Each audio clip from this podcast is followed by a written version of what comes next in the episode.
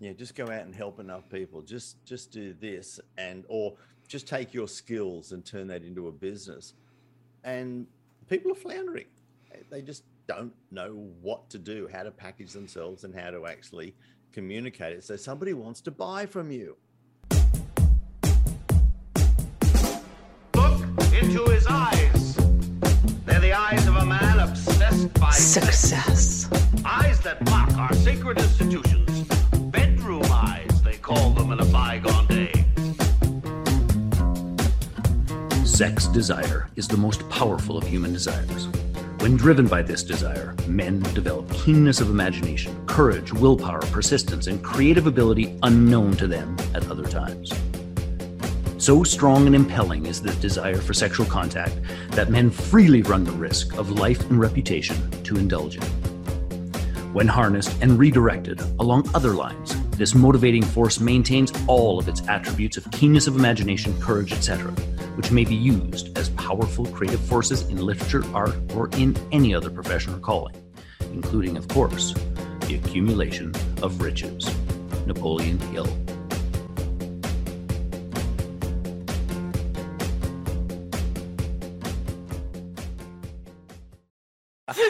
Peeps. This is Michelle Nedluck, and I am super glad that you're here with us today because I am here with my most amazing guest, Steve. Steve, thank you so much for being with us here today. It's a very lovely good morning, 4:30 in the morning from Sydney downtown Australia. We are getting it up down under, people. This is going to be awesome. So, give everybody, we've been having fun before the call, but give everybody the 5,000 foot view of who you are and what you love to do. 5,000 foot view. Well, well, currently we're treading water because we're expecting flooding today here where we are. So uh, that, that's that part of it. But the 5,000 foot view is long story, very, very short. Um, I really fell into being an entrepreneur by accident, and, and that was a physical accident. I was actually training for the Olympics, crushed three discs in my back. Uh, you can't run real good with a crook back. So um, I was in rehab and I thought, hmm, fitness industry. I think I could do this and I think I could do it better. So I was a pretty brash, cocky young kid then. And I set out to take on the world. And lo and behold, within a very short period of time, I was doing it bigger and better and franchised a kids club into five countries and a weight loss program into two. And not really knowing what I was doing, I was fairly successful. But then I went back and had a look. I thought, hmm, so that's how I did it. And most recently, I've been helping entrepreneurs, business owners, professionals, etc., around the world. I've actually had the pleasure and fun of uh, speaking live back when we used to be able to do it then, live in um, over 15 countries to 65,000 business people, helping them stand out in their marketplace. And here's kicking it off. Uh, my first book was actually called Stand Up, Stand Out, or Stand Aside it was originally going to be titled in a very Aussie way, "Be Different or Bugger Off," but um, what? The publisher didn't let you get away with that one? well, yeah, my, my wife was an Amazon publisher and said, "No, you can't do that," and I thought, "Oh bugger." so it was stand up, stand out, or stand aside, and that's what I've been helping people do. That sounds awesome. 65,000 people? That is a lot of people. It, that is a lot of people, and and interestingly enough, um, one of my first gigs in Brazil, and I, I fantastically I learned two major words in Brazil when I first went there. I, I had a great interpreter, and it was "bragado cerveza," which was thank you beer. Yeah. I was gonna say, I got the cerveza one. yeah, yeah, and you know, I, I, turned up at a fitness conference there and, and, helping you know people get their business and everything going. And I thought a normal fitness conference in the middle of Brazil it was going to be tiny, ten thousand crazy people jammed into this one awesome town that was a cross between. Well, where I stayed was a cross between um, the Great Gatsby and Fawlty Towers. Alrighty then. It was a gorgeous gorgeous, beautiful hotel, and everything was run on a piece of paper. I was like, man, this was it was a crazy experience. But yeah, you, you rack up a few numbers when you got you know multi thousands. And you got ten thousand in an arena, yeah. So tell me what it was like, because that's super fun. I know I have not spoken in front of 10,000 people before, but I have spoken in an arena before and the the echo in the okay, say three words and stop and say three words and stop. How do you get through an entire hour of that? Well, add in an interpreter. You say a sentence or half a sentence and then wait for them to say what it was. But the interesting thing was, and I was a fair bit younger and um, single, and my gig was I would Look around, the- check out the audience. yeah, I would look look around, check for the cutest girls that laughed at my jokes, not the interpreter's jokes, because then at least I knew they spoke English. Smart. That's hilarious. So, so, so seriously though, what was the um? And this was one of your first gigs. Um, uh, that was that was a medium sized gig in in the main fitness industry. Medium spent a lot size. of- yeah, yeah, I, medium term gigs probably.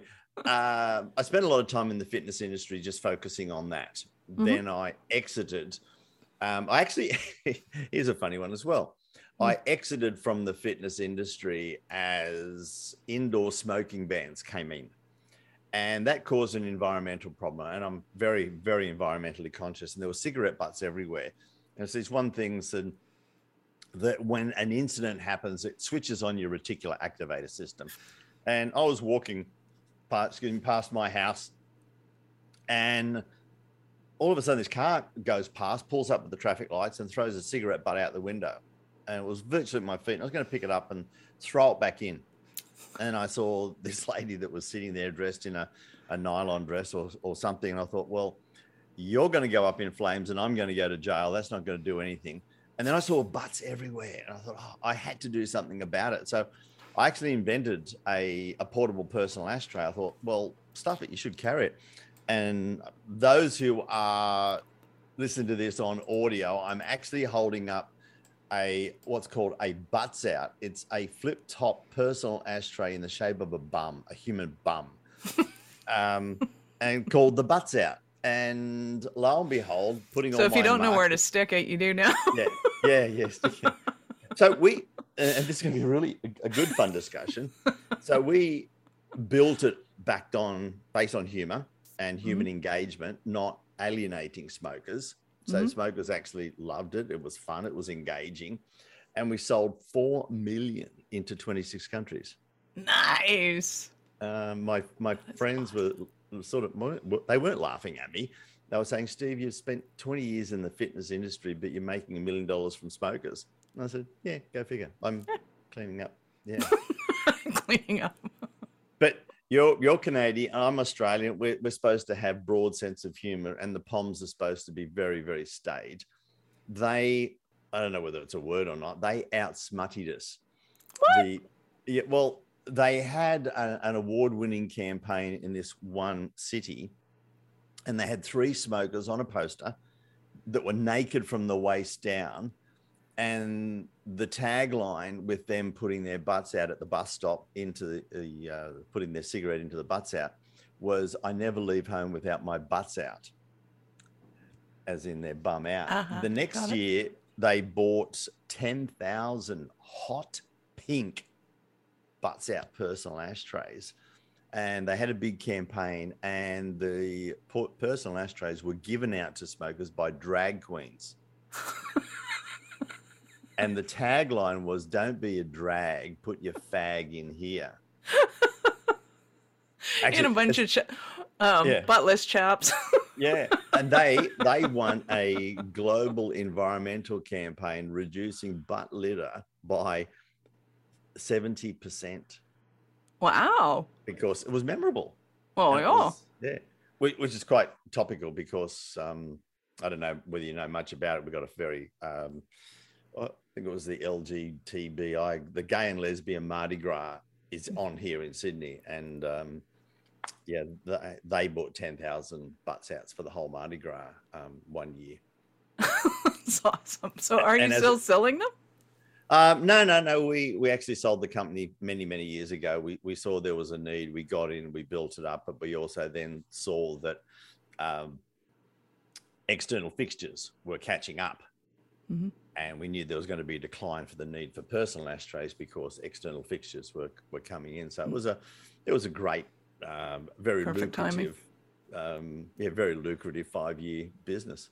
Nice. So let's go back to the from conception to manufacturing because I am fascinated by that whole process and um, and the whole notion of when an idea hits, take it because nothing is more annoying than having a great idea and then seeing somebody else have produced it. Well, it was so funny that once we had it produced, I, I think there was about seven or eight people that I knew. Yeah, I, I had an idea for something like that. Not exactly the bum, but yeah, I, I, I thought of something like that. And I don't know whether you remember it or not, but the the movie Dumb and Dumber. hmm Yeah, the the last two minutes of that movie is is very profound, and probably the only intelligent thing of the whole movie. But it was a ve- very funny movie. But if you remember, the two guys are walking down after they've had this experience and virtually lost everything, and and they're walking along, and this bus pulls up full of girls in bikinis, and they get out Swedish girls and say, "Hey, we're looking for two guys to oil us down. We're we're strippers or bikini models or whatever." And one of them said, "Hey, there's a you're in luck. There's a town that way." And the guys then, as the bus drove off, they said, "Well, you're stupid, aren't you?" And he hits him across the back of the head, and he runs off. He bashes on the door and says, "I'm sorry, my friend's a bit silly. The town's that way." And the, they look at each other, the girls, and think these guys are idiots. And off the bus drives, and they said, "Yeah, there's going to be two lucky guys that are going to be oiling them, oiling them down." I wonder when we're going to get our break. He said, "We've just got to keep our eyes open." Right. And Can't tell I you how often that actually happens in real life. you, you and, and that- is absolutely the case. There's there's so many people that are just blinkers on, focused on doing and doing and doing, and don't see opportunities that are one step sideways. And um, you know, I- thought I invented the first ever personal ashtray, and all I was doing was inventing a personal ashtray. My my mate, who became a business partner, was consulting in the industry, and he said, "No, they've been around for years." So instead of just slamming the door, you know, I, I thought I threw that into my brain. I thought, "What? What? What? What? What? What? What? What could be different? Why?" And I woke up one night thinking, "But, but." What if I built one with a bum on it? What if I built? What if we built the whole thing around the the double meaning of the word "but"? What? And then I had to get somebody to take what was in my head and design it, and then I took that to my mate, and then we actually got investors pre pre any prototypes. We had seven slides, a lot of enthusiasm, and a great idea and got enough money to start the company. That's awesome. So were you, was it people that were already in the industry that you were proposing this to or just buddies that you used to know or No, no, no. They were, they were actually people that were in in the industry and contributors to the problem. Mhm. And we put to them a, an environmental and uh, a social benefit for them, nice. and it it worked. And that's that's what's launched the whole thing. And and it was a good, it's a fantastic lesson from concept to creation to organizing the manufacturing, then to organizing the distribution, and then having companies in different countries and having agents in different countries. I mean, you know, from thinking of a stupid idea to having a global business in, you know, just on 18 months. Wow. was, was a hell of a, a hell of a learning curve. And and again it was people who knew people and networks and leveraging other people's skills is the way that we we built it. I i'm the creative crazy person. I was the marketing guy and my business partner was a professor a doctor of um, psychology and human behavior. And it's a great lesson for people because and I use it as a part of my my marketing is we didn't the reason we became so successful we didn't sell the personal ashtray we sold the solution we were driving to our first ever presentation for a, for a city council, and we thought we'd sell a few hundred. And then on the way, I said, "What if we sell programs? What if we sell solutions? What if we sold what they needed, not just the pieces?" So you know, he's on the laptop, I'm driving, and um, we created some programs that you know had T-shirts and posters and how to reduce cigarette butt litter. Sold the program, not the pieces, and we sold ten times the amount on our first presentation than we thought we we were going to. And that's where so many people go wrong. They sell the pieces of what they do. They don't sell the outcomes and the benefits that people want to pay for. Oh, I love that. And it, it seems so simple. but I'm sure in the moment you're like, well, clearly you knew what the problem was because the problem was what was literally at your feet when you decided to come up with the solution. And yet, so now that you have the solution, you're like, well, how do we come up with what would what's the actual purpose of this and and what is that solution? and it, it never ceases to amaze me how the human mind works and how that step from what you started, what you saw and started, to creating the solution, and all you had to do is go back to it. And yet we don't. It seems so hard for us most of the time to go back to what that solution is in order to sell that whole package. Yeah, and the people that I get to work with uh, is is basically what I do. And for a lot of your people out there listening, they're really good at what they do. They're ingrained in what they do and they think that if they get better at what they do their business is going to grow. And one of the things that i learned very early on is you need to step up and become the leader and the authority. And this was a, a brilliant example of we actually became global leaders within about six to nine months of us starting the business now, were we the best and number one environmentalist in the world? No. Were we the best at recycling in the world? No. We were the people that created cigarette butt litter reduction campaigns that actually engaged the smokers. There was a bit of science behind it because Vince had the human behavior. I had the marketing and engagement. We put them together. We created something that was uniquely ours. And that's the big thing uniquely ours. And then all of a sudden, we were getting invitations to speak in lots of crazy places. So if we get a little serious about this, is like do something, do it well, do it a little differently, create something and own it. And you just have to be the owner and the authority of that, and you can become um, a leader. I love that. So, would you say that it was just sheer tenacity or enthusiasm that got you through all of that? Because I'm sure there was a few more struggles and issues because there always is. well, yeah, um, yeah, it, it's absolute total belief, total belief in yourself, and total belief in in doing it. Now we could have, you know, getting manufacturing started here in Australia, particularly um, injection molding, is not cheap, and we're, we're talking six figures before you even start to get in the game. And you know we didn't have that sitting in our back pocket. We weren't guaranteed. We were producing a plastic bum. Not an ashtray. Yeah, to put you know, to, to solve an environmental problem. And it was it was just it was crazy. So the things that we did there was there was nights that we just had to get things out that our manufacturing couldn't keep up. So that we're putting bottoms and lids together and creating this and packaging that and doing all sorts of things.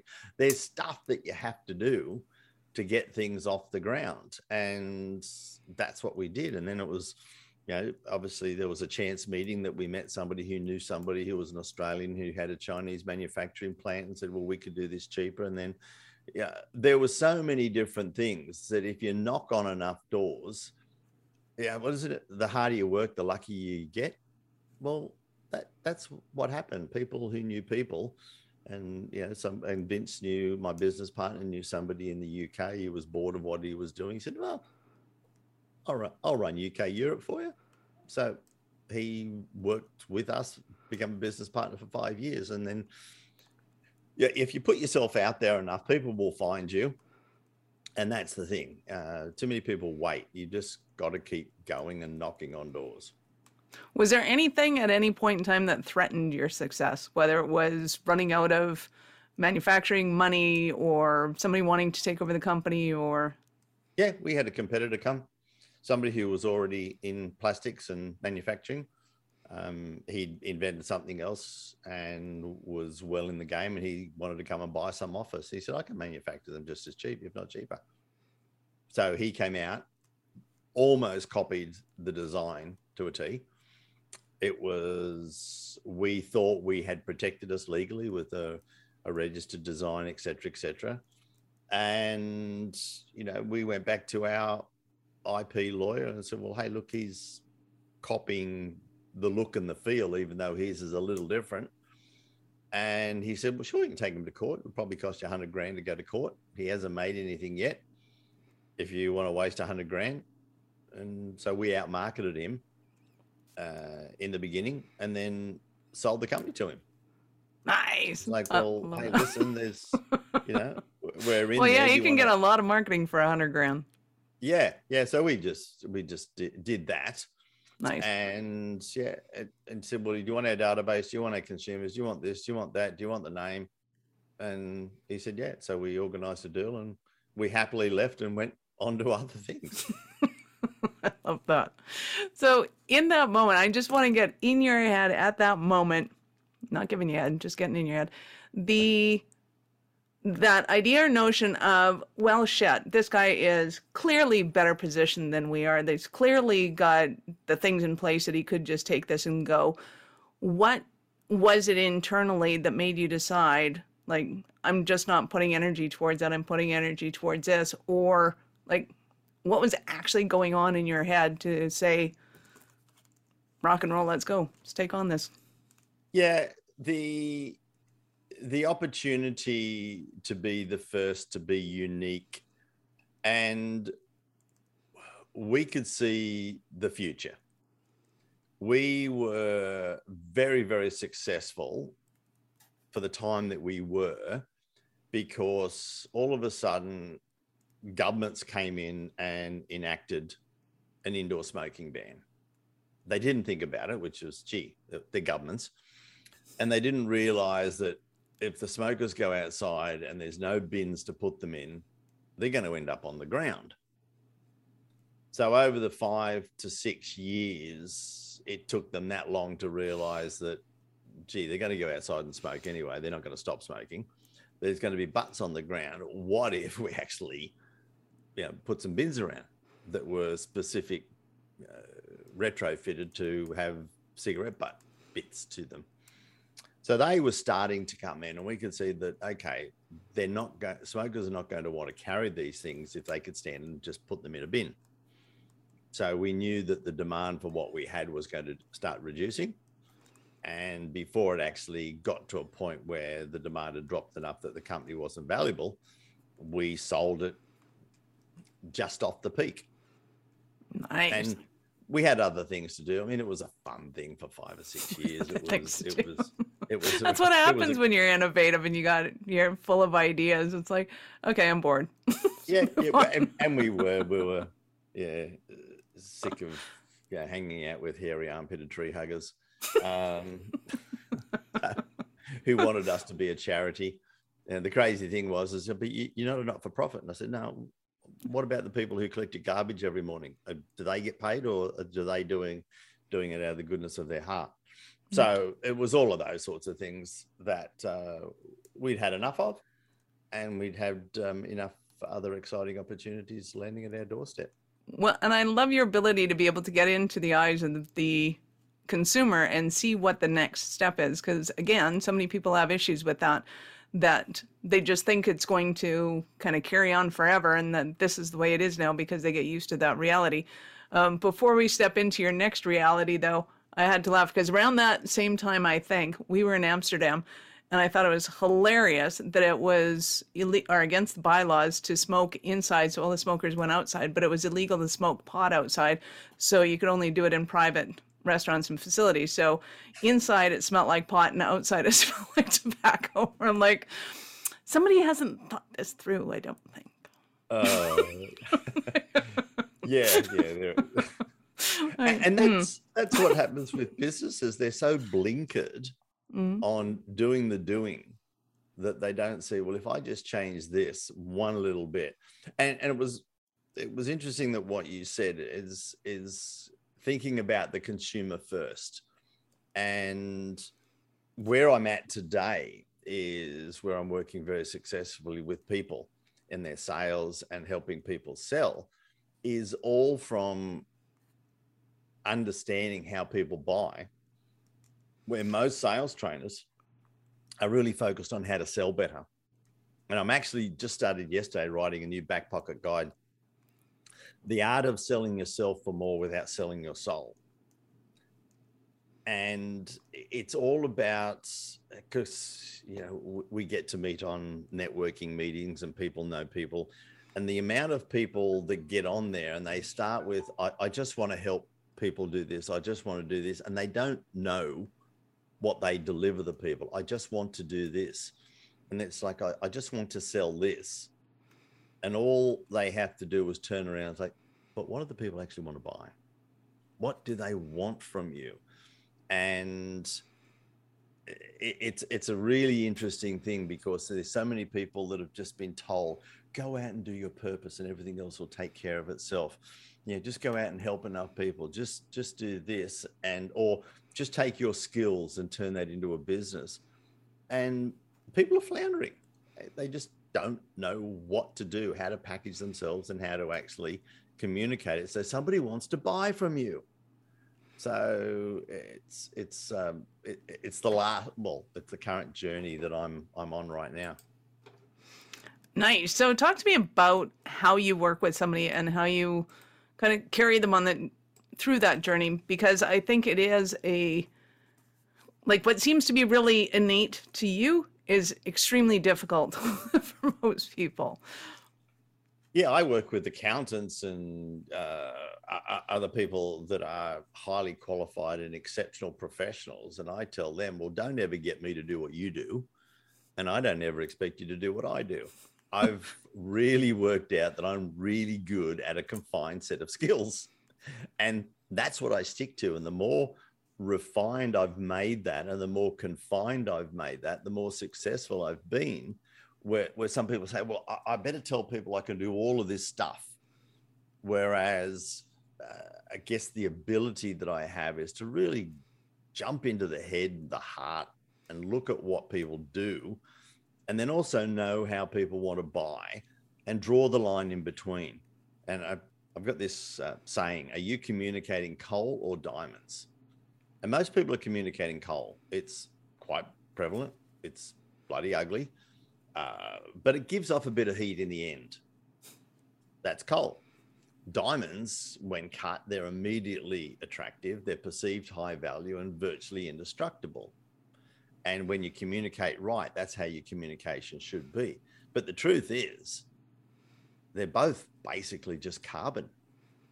One has just had a little bit more heat and pressure put on it. And that's what i tell people. It's like well let's yeah a lot more heat and pressure.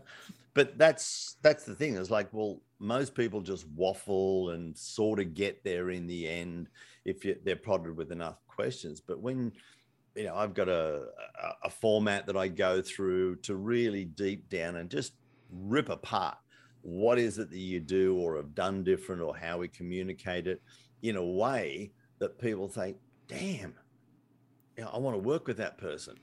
And it's not that they have to change what they do they have to change you know their well i talk about yeah their positioning their packaging and put it out there in a way that people are attracted to them. Well, and I love the analogy of the diamond because I think so many entrepreneurs are so reluctant to go under that heat and pressure in hmm. order to come up with something good. They're like, "Well, I'm I'm just an accountant. I do accounting. I do their taxes."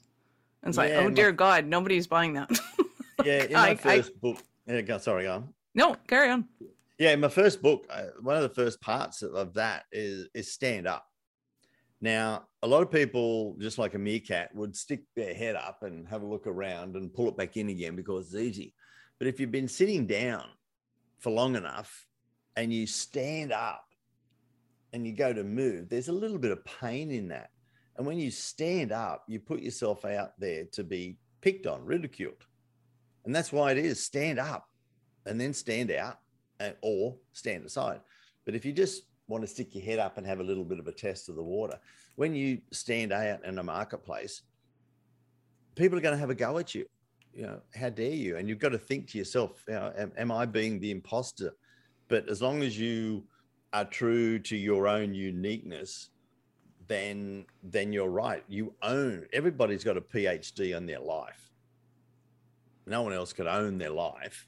So what is it that you actually do differently that you know you can help people? And I create what I call blueprints. They're visual schematics that are a collaboration tool that show people that you've got a system for their outcomes and their the value that you deliver not a system on how you deliver things not your schematic of this is how i work this is how we work together and the value of this was way back think over 10 years ago when i was first doing it and i was doing masterminds and i did one with a a group in a different state and there was a probably just a very early 20 year old female. She was of Muslim faith and had the head piece on.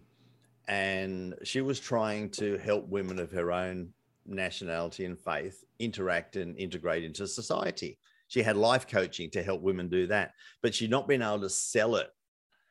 She was just giving it away uh, at this point of time.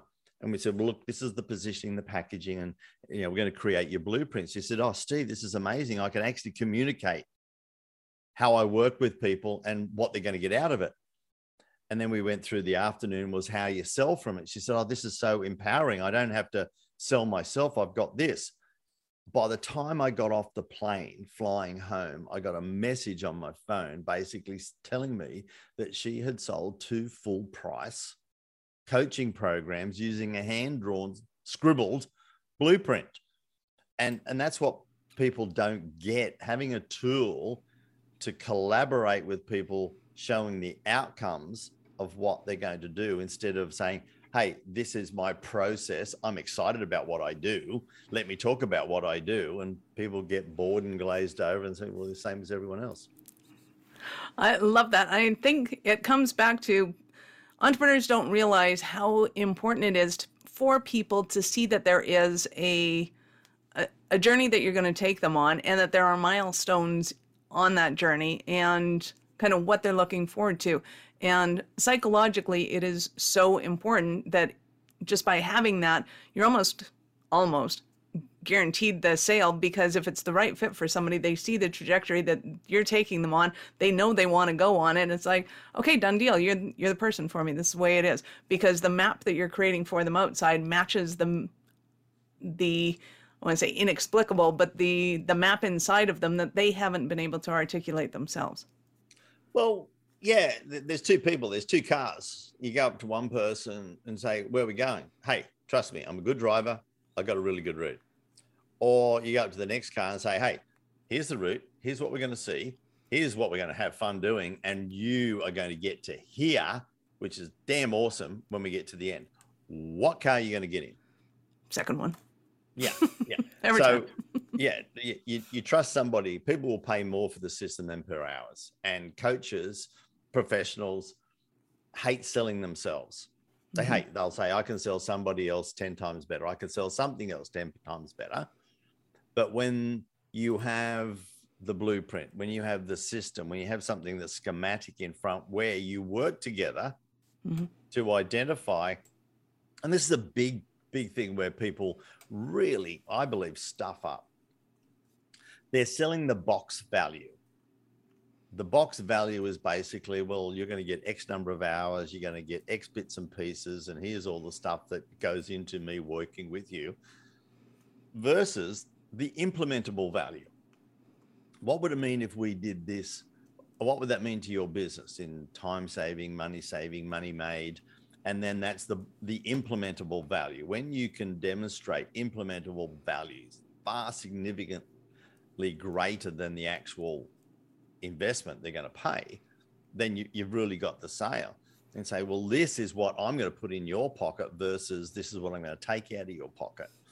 And that's what what people focus on. Well, you know, you get this, but wait, there's more. You get this and this and this, and that's generally throwaway rubbish that people don't need. Versus, hey, when we work together, we're going to deliver this, and and that's the big big change. And when you've got, you know, the blueprint, which looks like a one pager, and I always say, people, I'll, I'll ask you the question: How? What's the best way to get somebody on the same page as you? Open the book. well, you can open the book, yeah. That's very close. Have a page to get on. There you go. So we get someone on the same page, and you've got your blueprint, which you do write on, whether it's on the screen or whether it's sitting beside them. Then you're collaborating, and you're seeing through your eyes the numbers and the values that are adding up before you even get to the end of it. They'll mm-hmm. look at it and say, "Well, if we just do this. This is a good thing. We're going to work together on that. That's X thousand a month. And I'm going to save this time and I'm going to make some extra money here and I'm going to do this. I'm going to have less stress here. All of that's adding up before you get to the end. And all you say at the end of it and say, look, Michelle, by the look of it, if we put this system into your business, we're going to make an extra X thousand per month and save this much time. It's going to be a lot less stressful. Uh, does it make sense we get started? And I think most professionals can actually repeat that. Say, mm-hmm. does it make sense we get started? Because all the values are in front of them, and it's a, it's a very powerful way for people to sell themselves without having to sell themselves. Oh, absolutely. And I see so many coaches that say, "Well, I can do you know a lot of things for a lot of people, and it depends what we work on."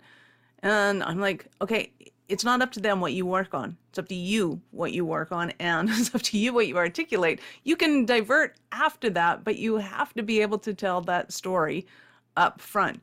So you had mentioned uh, like a couple of things of you know people not getting the sales or thinking that sales are slimy or whatever. But what are some of the other stumbling blocks that somebody might be having and they're thinking, "Oh my God, Steve, I need you so bad right now." I, I've just finished writing this and rewriting this. Um, it's, it's come out of some of my other work, and all the people that have just and my wife has a real bug about this as well. People that are multimillionaires that have gone through the grind and now they've gone back to live in the woo woo world and then just say, go out there and live your purposes. They're multimillionaires living in Costa Rica. Um, and I find it's a lot easier to do when you have a net worth of over a million. yeah and, and, and they, they're talking about purpose and everybody thinks it's i've got to walk around and get struck by lightning and find out what my purpose in life is as if it's the one thing that i'm meant to be here. To me purpose is different today than it is tomorrow or the day before. And i've broken it down. It is your ability to use your highest skills which you are passionate about to deliver great value to the people you want to work with and be well rewarded for.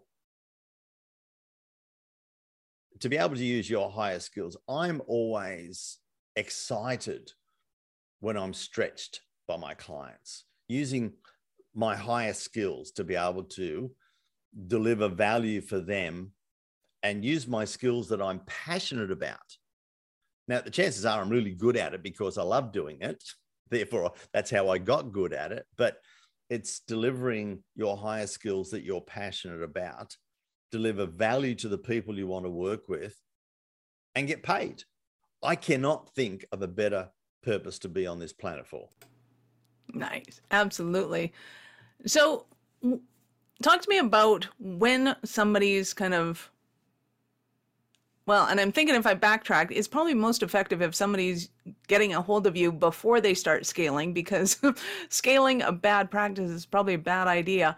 So, at what point do you love to have people come to you so that it's most effective for them? And, and I'm biting my tongue trying to stop at any stage because I never I, I well, talk to people, me about the different stages then. I, I tell people never say I help people with everything, and I never say I help people at any stage. one of the biggest things that people say that they get from working in the early stages with me is clarity. And quite often they think they have to get everything right before they come to see me. Mm-hmm. It's better. Well, quite often the people that I work with most successfully have a lot of pieces, a lot of successful pieces of the jigsaw floating around the table. They just need to pull them together. I used to um, have a program where I worked with startups to help them get absolute clarity on you know, who they were and then refine it down and refine their communication. So I don't generally work with startups now unless they're really on a trajectory of being serious. Um, a lot of people with just a good idea, I'll probably have a conversation with them and help them get clarity, and and then they can they can go. They can come back when they're they're down the track because there were probably thousands of people that thought of doing something about cigarette butt litter, but never really were invested in themselves.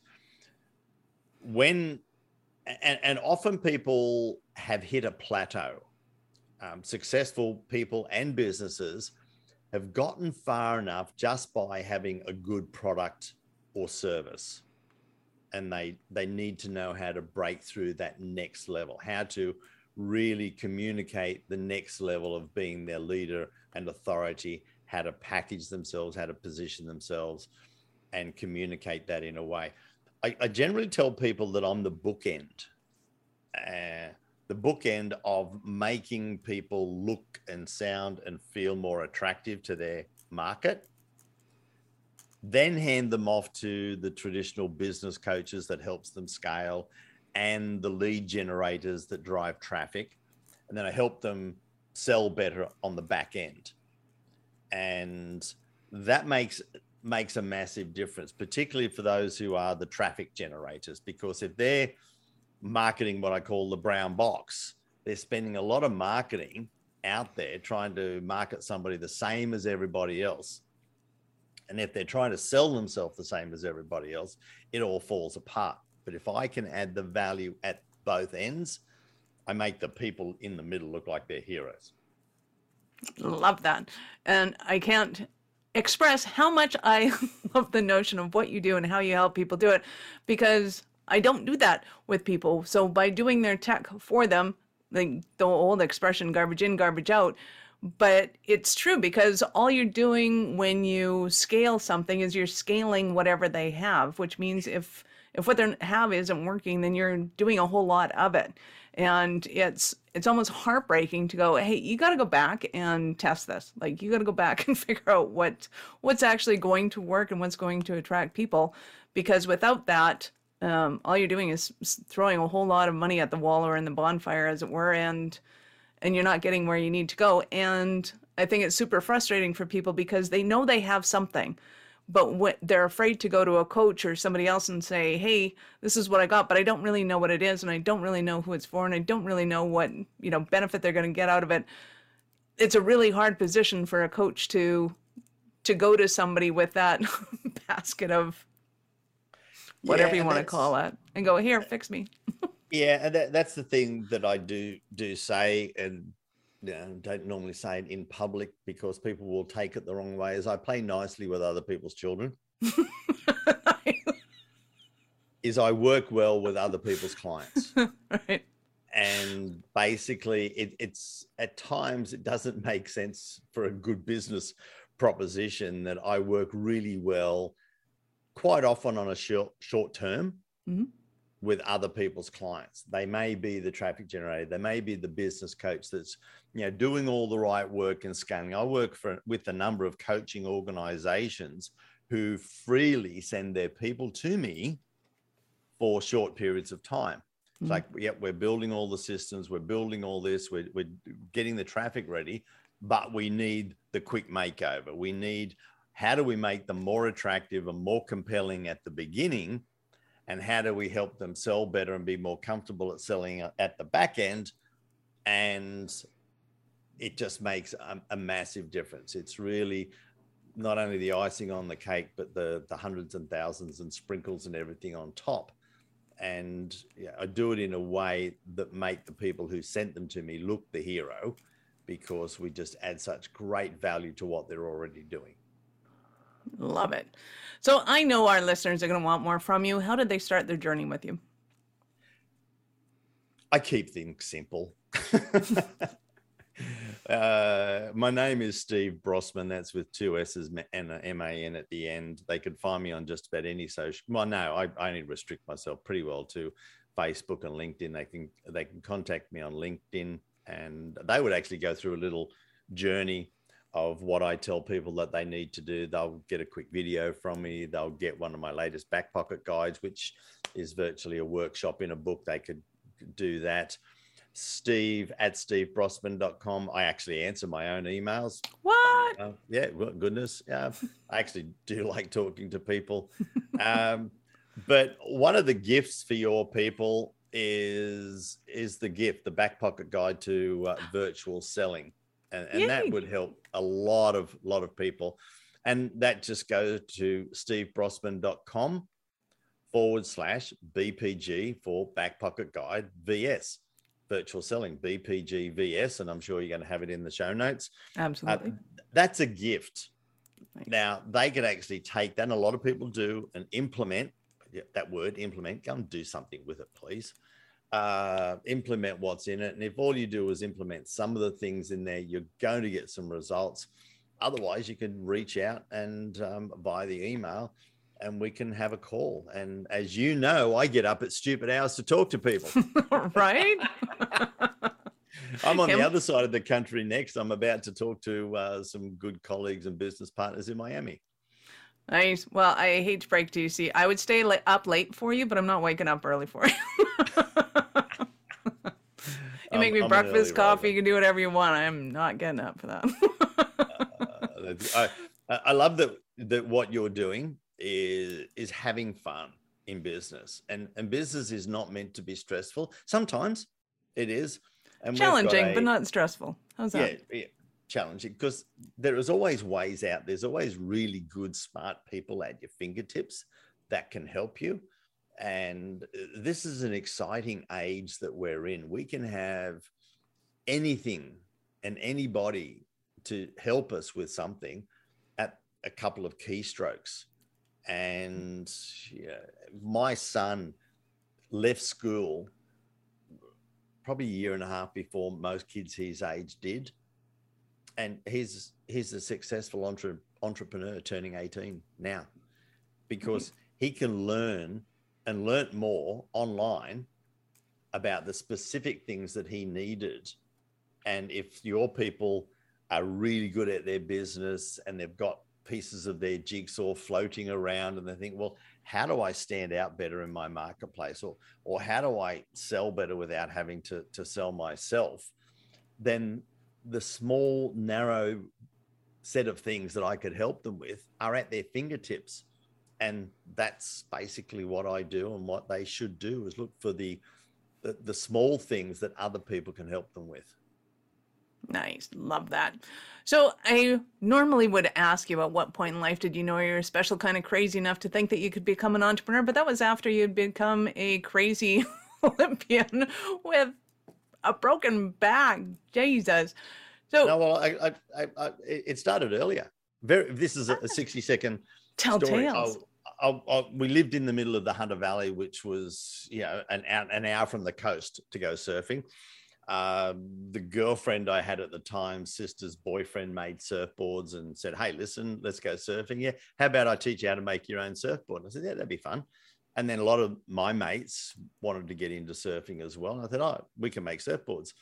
And then so we started making surfboards and then i decided i didn't want to do the crazy shaping or fiberglassing and painting. So a couple of my mates were really good at that and i sold the surfboards and they made them. And at 15 i had a surfboard making business at school. Nice.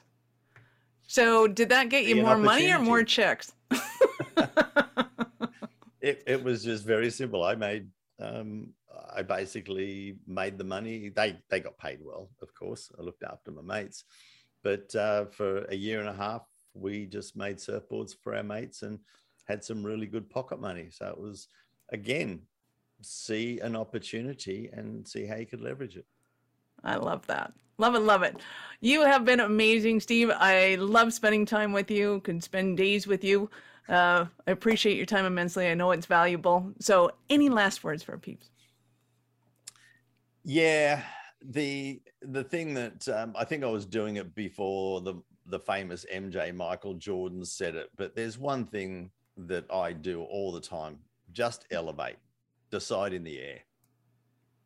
Nice, love it, peeps. This is Michelle Nedelec. Thank you for being here with us today. I am your mistress in business, helping you get it up and keep it up. So we love having you around. Be sure to subscribe to the show and invite your friends if they're into this. You know, entrepreneurialism.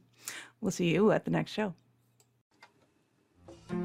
Thank you for listening to the Little Blue Pill for Business podcast with your mistress in business, Michelle Nedelec.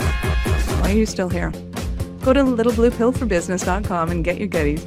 If you enjoyed the show, be sure to share it with somebody else that you know would enjoy getting it up in business after you subscribe to the podcast, of course, so you won't miss any future episodes. Now, check the notes for links. Oh, and only tell your wife if she's into this, you know, entrepreneurship. And I'll see you both on the other side.